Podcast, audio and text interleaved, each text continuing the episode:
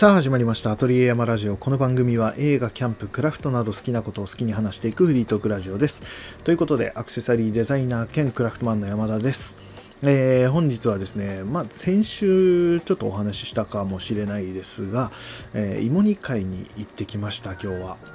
えー、その芋煮会っていうのはですね、まあ、宮城県のですね、秋湯っていうところでやってきました。秋湯にある、うん、ちょっと住所とかがわかんないんですけども、まあ、河原ですね。えー、でやってきました、えー、この芋煮会っていうのはですね、もう、そう毎年やっている芋煮会で、まあ、僕が専門学校に通っていた頃の、えー、先生ですね、えー、たちの芋煮会なんなんて言うんだろうな先生たちの、えー、仲間でやっている芋煮会に僕はですね3年目かな今年、えー、3年前に、え、誘っていただいてそこからこう毎年参加させていただいているっていうような形なんですけども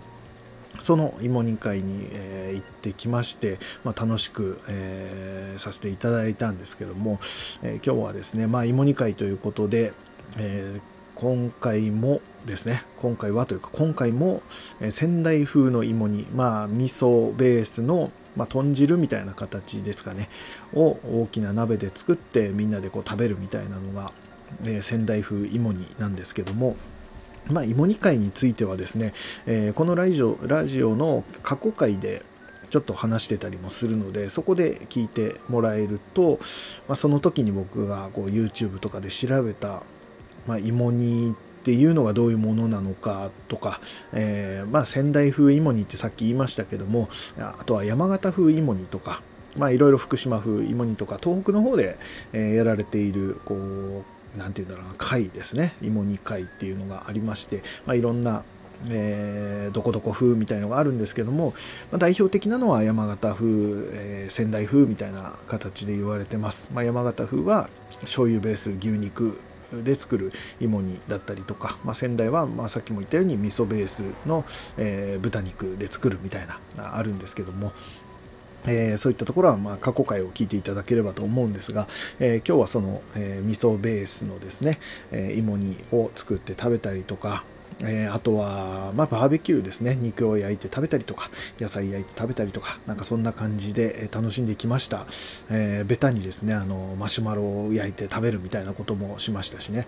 うん、すごく楽しかったです。やっぱり、こう、自然の中でご飯を食べるっていうのは、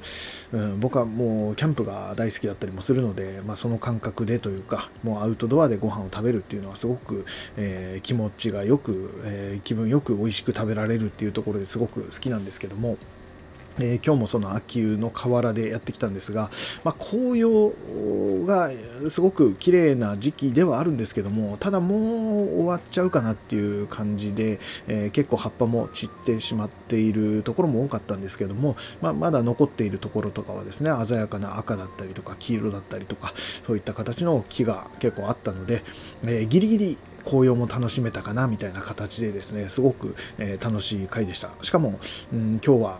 えー、あったかくて結構防寒していったんですよやっぱり秋湯の方はですね結構寒いっていうのもあったり今日は風が強かったりもしたので、えー、絶対に寒いだろうっていうことでですね結構な防寒をしていったんですけども、え結果的には、え日差しが強めでえー、だいぶあったかかったですね。もう北海道とかもつけてたりとか、えー、腹巻きをつけたりとか、もうだいぶ防寒したんですけども、結構汗ばむぐらいあったかくて、まあそんなあったかい中で楽しめたっていうところですごい良、えー、かったんですけども、で、前回の、まあ、今働いている会社の、うんと、まあ、バーベキューというか、先週やったんですけども、それ、えー、もですね、えー、河原でやったんですけどもその何でしたっけ水切り。あの石をですね川にこう投げてですねこう水の上をこう跳ねさせるみたいなちっちゃい頃よく、え、やったんじゃないかと思うんですがそれが僕は好きででですねえー、先週もすごくやったんですけども、えー、今回もやっぱり川を前にするとどうしてもやってしまうっていうのがありまして、えー、今週もガンガン石を投げまくってたんですけど、あのダメですね。腕をすごく痛めますねあれは。なんだろうな。うん何回こう水の上を跳ねさせるかっていうのとあとは距離ですね。どのくらいの距離をこう投げられるか跳ねさせられるかみたいなことをやり始めるとですね僕はもうなんかこう今日の目標としてはですね、もう対岸ですね、川の反対側の、まあ、崖みたいになってるんですけども、そこの岩にこう当てられるかみたいなことを一人でやり始めてですね、え、何回か投げててうまいこと行く時もあるんですけども対岸のその岩のところまでは行かないっていうのがずっと続いててなんとかそこまで綺麗に跳ねさせながら、えー、その岩にぶつけたいみたいなのが、えー、目標みたいなのが出てきてしまってですね、え料理とかそっちのけでずっと石を投げてたんですけどもえ、案の定というか、えーもう筋肉痛ですね。もう初日から筋肉痛みたいなぐらいな感じでしたね。筋肉痛というか若干筋痛めたんじゃないかみたいなぐらいのですね、えー、感じになってしまいまして、まあ今帰ってきてからもう数時間経つんですけども、今の状態ではもうだいぶ楽にはなってるんですけども、えー、軽く、えー、痛めたっていう感じですね。先週も同じように痛めましたから 本当は、えー、勉強するべきだったとは思うんですけども、勉強というか学習するべきだったとは思うんですけども、やっぱり川を目の前にしてしまうと投げてしまうっていう、えそういうのがありまして、今日もめちゃくちゃ投げました。そして対岸にもですね、2回ぐらいは行きましたね。うまいことこう、ポンポンポンポンとこう、跳ねてくれてですね、え気持ちよくえ 投げることができましたということで、え今日は楽しい芋煮会をしてきました。でえーとおそらく、え今季はこれで芋煮会は終わりかなという感じではありますね。また来年も楽しみにしたいと思います。ということで、今回お話ししようと思ってたのはですね、えーと、最近こう映画の話ってあんましてないなとかって思ってて、えー、話したいなと思ったんですけども最近、まあ、そもそも映画をあまり見れていないっていう見れていないというか見ていないって言ったらいいですかね、えー、っていう感じになってしまいまして別に見たくないわけではないんですけどもどうしてもですねこうネットフリックスとかアマゾンプライムとかこう開いてしまうとですねえー、アニメを見てしまうっていう今そういう波が来てましてなかなかこう映画に行くっていうよりも、え、アニメの方を見てしまうっていう感じになってしまってるんですね。なので、まあこの流れでというか、まあアニメ、今見ているアニメの話をしようかなとかっていうふうには思ったんですけども、ただ、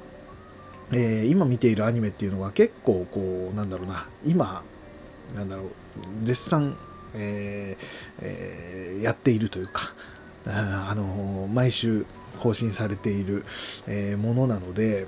こう毎週1話ずつ見ていくぐらいな形でですね全然こう深く見れていないんですよね。毎週こうなんだろうあアップされてるなと思ったら見るぐらいな感じでですねえー、続けてこう見ているっていう感じでもなかったりもするのであんまりこう深いことを考える感じでもなくただ毎週1話見てあ面白かったっていう感じなので、えー、そんなに深いことを話したりとか、えー、内容を話すっていうことも今できないと思うので単純にですね今見ていてこれ面白いなっていうことを話したいなと思います。まあ、えー、タイトルとかですね。あとはまあ自分的にこういうところがちょっと面白いなみたいに今思う部分というかまあ簡易的な感じではあるんですけどもそういったものを話してみてですね、え、おそらく見ている人も多いかと思うので、まあ、大人気アニメだったりもするので、えー、そういったところで、えー、ここの部分がめちゃくちゃ面白いよとか、えー、この部分はマジでやばいから見てみてくれみたいな、えコメントとかいただけるとめちゃくちゃ嬉しいんですけども、えそんな具合でちょっと話していこうかと思いますがまずはですねいやそれこそ本当に今大人気の、え漫画でありアニメなんですけども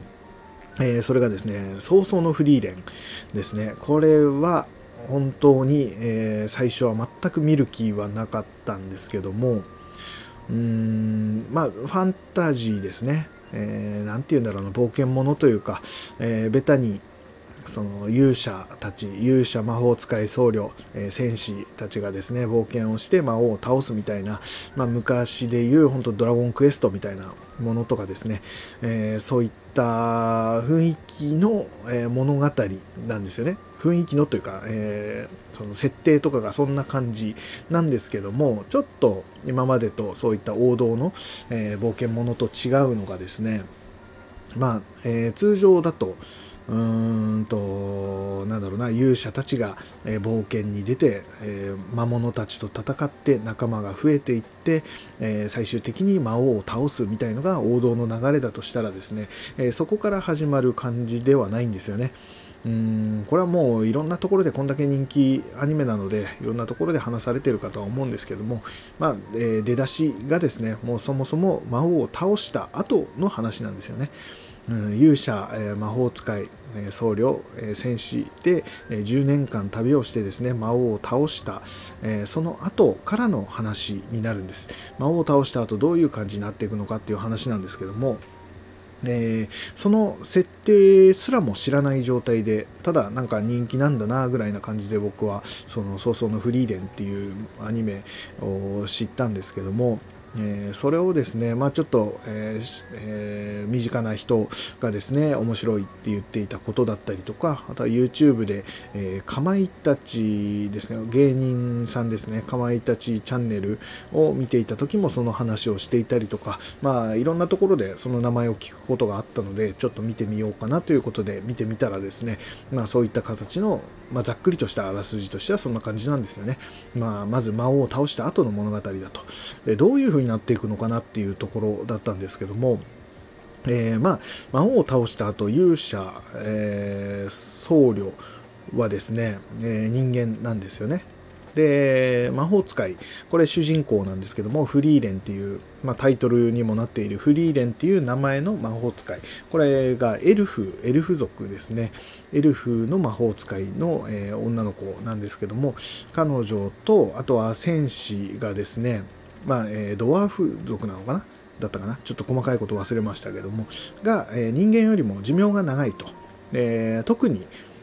フリーレンですね。魔法使いのエルフのフリーレンはですね本当に何百年も何千年も生きるみたいな、えー、そういう風な寿命のめちゃくちゃ長い、えー、種族なんですよね。なので、えー、魔王を倒す時は、えその勇者も僧侶も若い状態若い状態で戦って魔王を倒すんですけどもその後魔王を倒した後勇者とかはですねやはり人間なのでどんどん年を追っていくんですね、うん、で、えー、もちろんそのエルフは長く生きるのでフリーレンはですね、えー、姿もほとんど変わらない状態でですね、えー、勇者とか、え僧侶がどんどんどんどん老いていってしまう、えのに対してフリーレンは全然変わらない。で、えその流れでですね、え勇者だったりとかが亡くなっていくところをこう見送るみたいな形になっていくんですよね。えー、でその後、えー、フリーレンはですね自分のなんだろう、ま、魔導書を集めるのが趣味って言ったかな、うん、魔法新しい魔法をこうどんどん、えー、集めていくのが趣味だからっていうところで、え、いろんなところに旅をしていくっていうところから始まっていくんですけども、えー、このアニメ、まあ、普通に見ててですねいろんな人との出会いだったりとか、えー、過去のお話が出てきたりとかそういったところで見せていくような感じで面白いんですけども、えー、僕がこのアニメであなんかいいなと思ったのがですねちょっとこう角度が違う今までの王道のものとは角度が違うっていう部分で面白いなと思ったのが、えー、勇者と旅をした最初の10年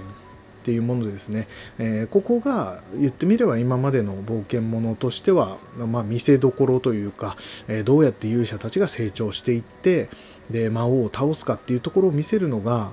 っぱり一番の見せどころというか、まあ、そこの面白さで持っていくところだと思うんですけども今回のこの早々のフリーレンっていうのはですね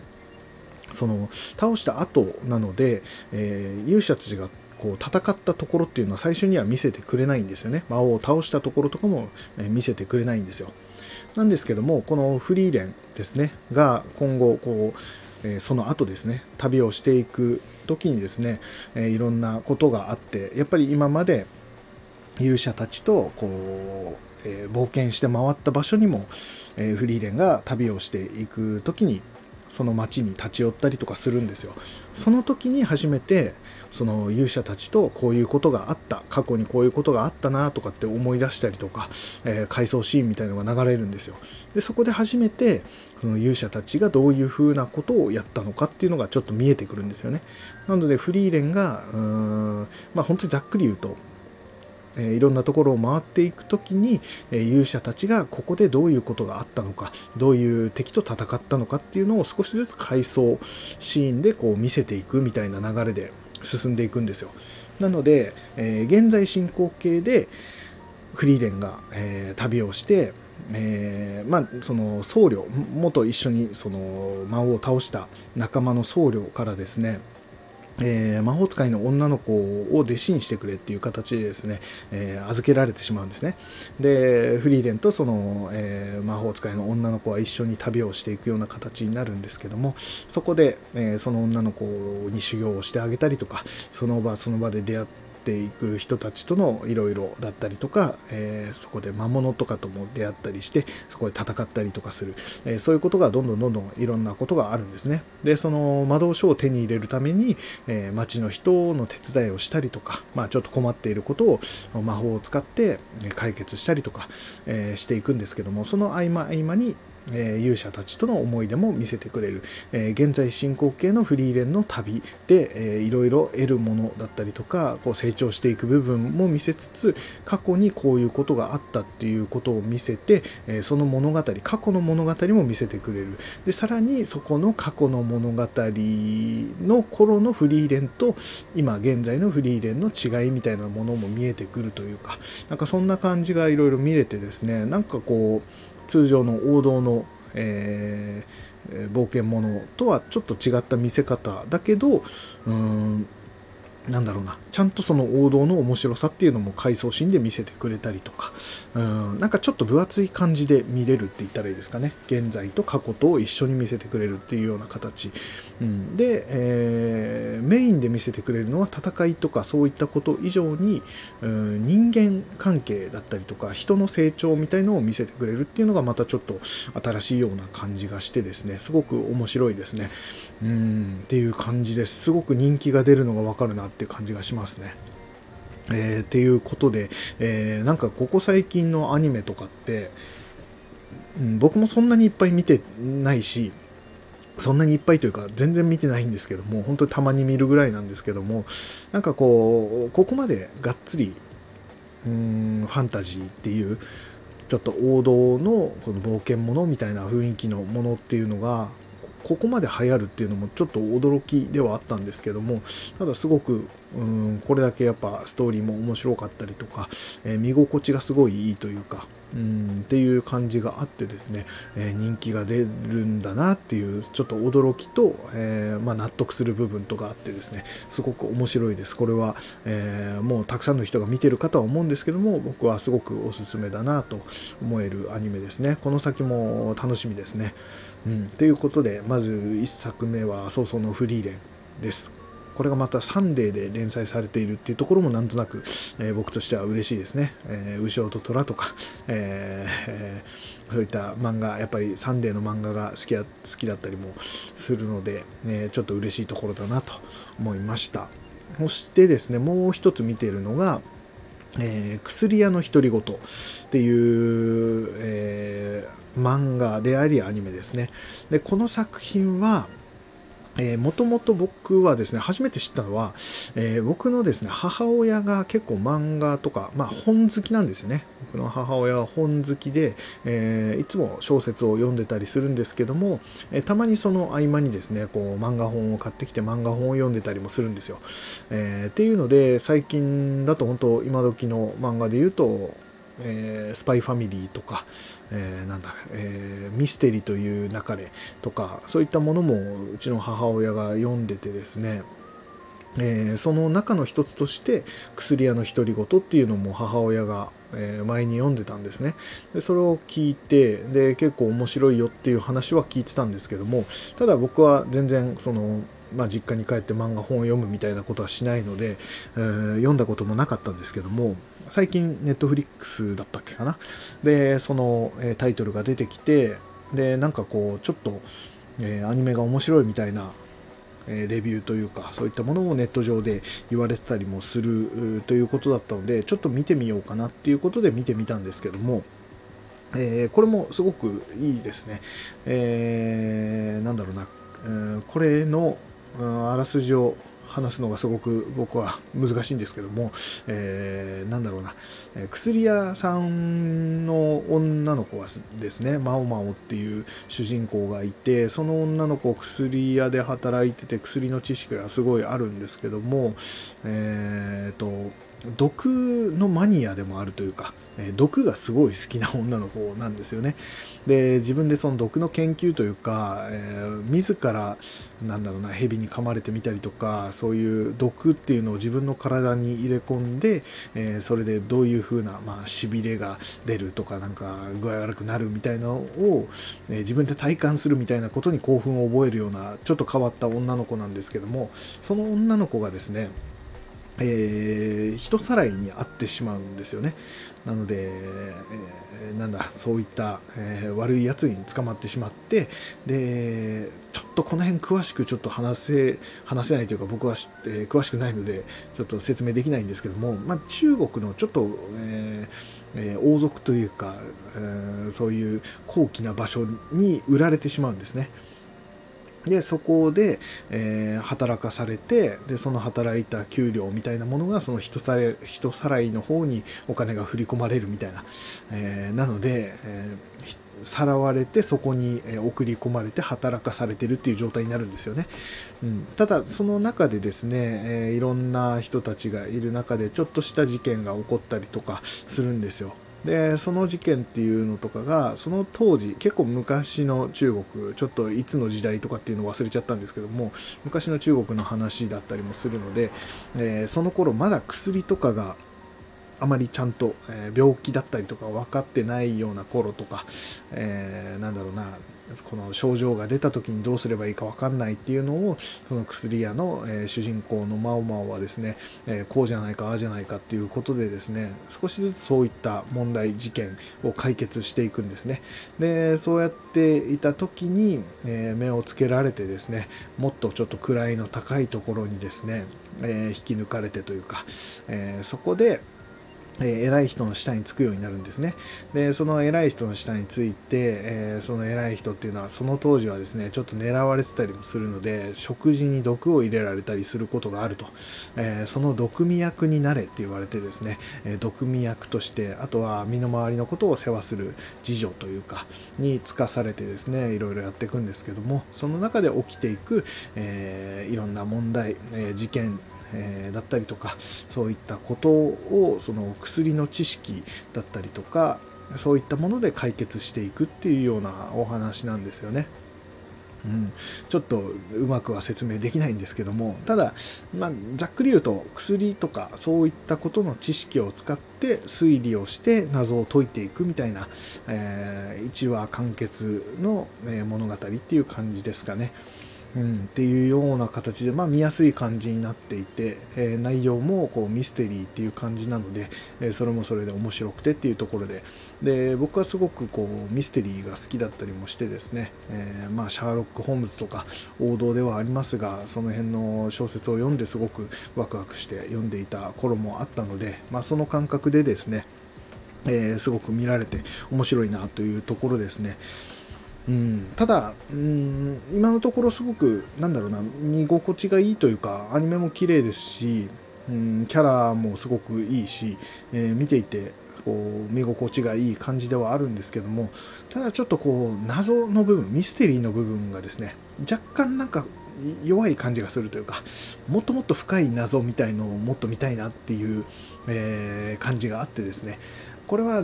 まあ今後もっといろんな多分謎が出てくるのでそういったところに期待したいなというところです。あとこのアニメは主題歌の、えー、緑黄色社会さんかな？の曲がオープニングだったかと思うんですけども、あの曲がすごいかっこいいなっていうところですね。えー、っていうところでで、アニメもすごい綺麗なので、えー、見て面白いんじゃないかなと思います。これもすごいおすすめだなと思っております。まあ、今後も見ていきたいなと思いますね。っていう感じです。まあ、すごく最近の、まあ、新しめのアニメとしてはこの2つを見てますね。で、えー、もう一つはですね、もうアニメ好きの人だったらもう誰もが見ていて、え、世の中でもすごくヒットしているアニメ、えー、漫画だと思うんですが、えー単純にすごい面白いですね。え、それが呪術廻戦ですね。これは本当に面白いですね。あのシーズン1というか、一番最初アニメになった時に初めて見て、で、何話目だろう、6話目ぐらいとかかな。で、なんなんだろう、驚かされて、えー、で、引き込まれて、あ、面白いなと思って、シーズン1を全部見て、で、その後少し空いたんですよね、制作期間なのか。で、空いてたので、その期間ずっと見てなくてですね、えー、空いていたんですけども、えー、ここ最近ですね、渋谷事変編というか、えー、それでまた始まってっていうところで、久しぶりにちょっと前のやつも見返しながらですね、見てたんですけども、いや、面白いですね。あのー、最初、僕、呪術廻戦見てて、最初の前半がすごく面白くて、ただ途中でちょっと京都校ですね、京都の、えー、学校が入ってくるところぐらいから若干こう気持ち下がってきたんですね。なんか戦ったりとか、学校対抗でなんか戦うみたいなのとか、え、野球をやるところとか、そんなにこう気持ち上がんなくてですね、なんかこう気持ち下がってたんですけども、この渋谷事変の話とか、あとは五条悟だったりとか、下等とかの過去の話とかを見てたら、これがまためちゃくちゃ面白くて、え、またハマってしまったんですけども、えー、ちょっと呪術廻戦に関しては多分、えー、世の中の人、えー、大半の人見ているかと思うので、ちょっと、え特に説明はしないんですけども、えこれの、いや、ここ最近のアニメがめちゃくちゃなんかクオリティ高すぎませんかっていう風なぐらいすごくて、特にですね、え今今週なのか、え今週、先週の、2話分が特になんかすごいなって思ったんですけども、あの、まあ、ちょっとネタバレになったりとかするとあれですけども、まあ、ネタバレになるほどの情報は僕は持ってないと思うので、あまり話せないですけど、えー、聞いても大丈夫かとは思うんですけども、あの、先週の回から、あの、虎杖の、まあ、主人公ですね、の中から、まあ、スクナっていう、えー、やつが出てきたところから、まあ、今回スクナが一旦いなくなるまでを、え、2話で描いてるんですけどもこのなんていうのアニメーションちょっとすごすぎたなっていううんなんだろう勢いとか内容もすごい面白いんですけどもそれを表現するこのアニメーションがめちゃくちゃ綺麗だし動きとかも躍動感半端じゃないしで一番今回思って、えー、すごいなと思ったのがあのあのカメラワークのセンスというかあれカメラワークって言っていいんですかね？アニメですけどもやっぱカメラこの辺から映しているみたいな、まあ、カメラの位置だったりとか表現の仕方とか結局場面と場面が映る間の、えー、トランジション、えー、効果ですね。こうなんだ滑らかにこう見せるとかインパクトある感じでこう場面を映すとかまあなんかそういう効果をつけるものなんですけどもそのトランジションの感じというかがめちゃくちゃかっこよかったりとかしてうんちょっとですねうん最近それこそ僕動画を作るとか編集するとかやっていたりもするっていうのもあるんですけどもなんかちょっとそういうところを見てしまう気にしながら見てしまうというかっていうところがあるんですけどもまあかっこよかったですね。うん、でですね、まあちょっと漫画本僕は読んでないので途中前半の方ちょっと読んだりはしたんですけども、えー、ほとんどアニメで見ているので、えー、漫画っていうのを細かく読めてはいないんですけどもおそらくおそらくというかまあ人から聞いた話だとああいう表現というかその場面の移り変わりとかそういうのってなかなか漫画だとアニメほど細かくは表現はできないと思うんですよね。で漫画の方ではそこまでの表現はされてなかったんじゃないかっていうお話を聞いたんですよ。なので、えー、まあ、ちょっと僕も実際に漫画本読んでみないと分かんないんですけどもおそらくこのアニメを作る会社、まあ、マッパーですかね、えー、っていう制作会社のセンスなんじゃないかと、えー、もちろん元々の原作は原作であるのでそこからのまあ、表現の仕方がそのアニメーションを作る会社の、え、センスだと思うんですけどもそれがもうやたらかっこよかったですね。なのでうんちょっとですね今見ていた、まあ、フリーフリーレンとか、えー、薬屋の独り言とかもちろん、まあ、フリーレンの方はちょっとアクションシーン魔法のシーンとかかっこいいところいっぱいありますけども、えー、まあ、薬屋の独り言とかはなかなかそういう風なバトル漫画とかではないのでバトルアニメではないのでそういった表現はないんですけどもちょっとなんか頭一つ抜けてる感じがするというか今まで見てきたアニメの中でも「呪術廻戦」やっぱちょっとすごいなっていうのを感じましたね。えー、確か呪術廻戦の、えー、過去の、えー、とその五条、えー、五条下等のその過去の回、えー、渋谷事変の前なんですかねの回の前のシーズンって言ったらいいのかな、え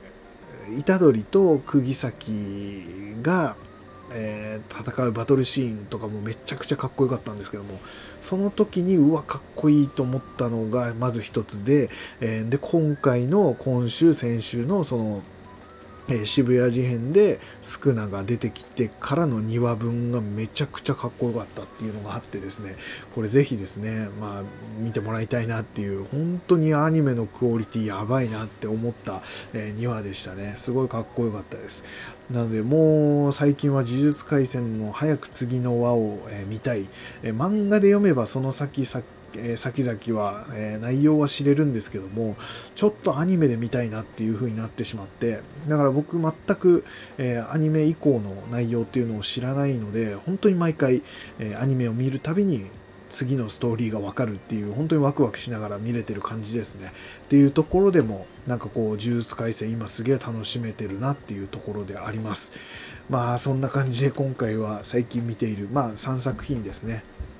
えー、お話ししましたけども、えー、ちょっとですね、まあ、めちゃくちゃ人気の3作品なので、えー、もうすでに知っているし、もうその程度しか話さないなら、え聞いてもしょうがないっていうぐらいの人もいるかとは思うんですけども、ただ気持ちがすごく僕はこのアニメで今上がってますよっていうところを今回は話してみたかったです。あと、それ以外にもですね、なんかこう、このアニメはやっぱり面白いみたいのがあれば、えー、教えてもらえたら嬉しいなと思います。僕はもう、えー、アニメは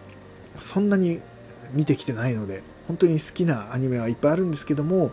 えー、新しいのを、え常に見るとか、毎回新しいアニメが、え出たらチェックするとかっていうことまでは全然してないので、えー、人におすすめされたりとか、えー、自分でちょっと気になったものぐらいしか見ていないので、えー、ぜひですね、面白いアニメとかあれば、えー、おすすめいただければ嬉しいなと思います。ということで今回は、えこのぐらいにしようかなと思います。ああと最後にですね、えー、僕が大好きな毎回いろんなところで話しているかと思うんですが、虫師っていう漫画がすごい好きなんですけども、えー、虫師は僕は漫画以上にアニメがすごい好きなんですよね。えー、なのでぜひ虫師気になる方いらっしゃいましたら、アニメで一回見てもらいたい。音楽もめちゃくちゃいいし、え、声優さんもめちゃくちゃいいし、え、内容もすごくいいというところで、えー、虫師のアニメも、えー、すごくおすすめです。ということで、最後に一つ、えー、過去作品ではありますが、えおすすめしたいと思います。ということで今回はこのぐらいにしたいと思います。それではまた次回何を話すか分かりませんが、ぜひ聞いてやってください。僕がやっている X、Instagram、YouTube チャンネルなどは、えー、説明欄にインフォメーションのリンクを貼っていますので、そちらからぜひチェックしてみてください。また番組へのご意見、ご感想などございましたら、X からハッシュタグ、カタカナで後山、え、ハッシュ後山をつけてお送りください。お待ちしております。ということで、えー、山田でした。それでは、さようなら。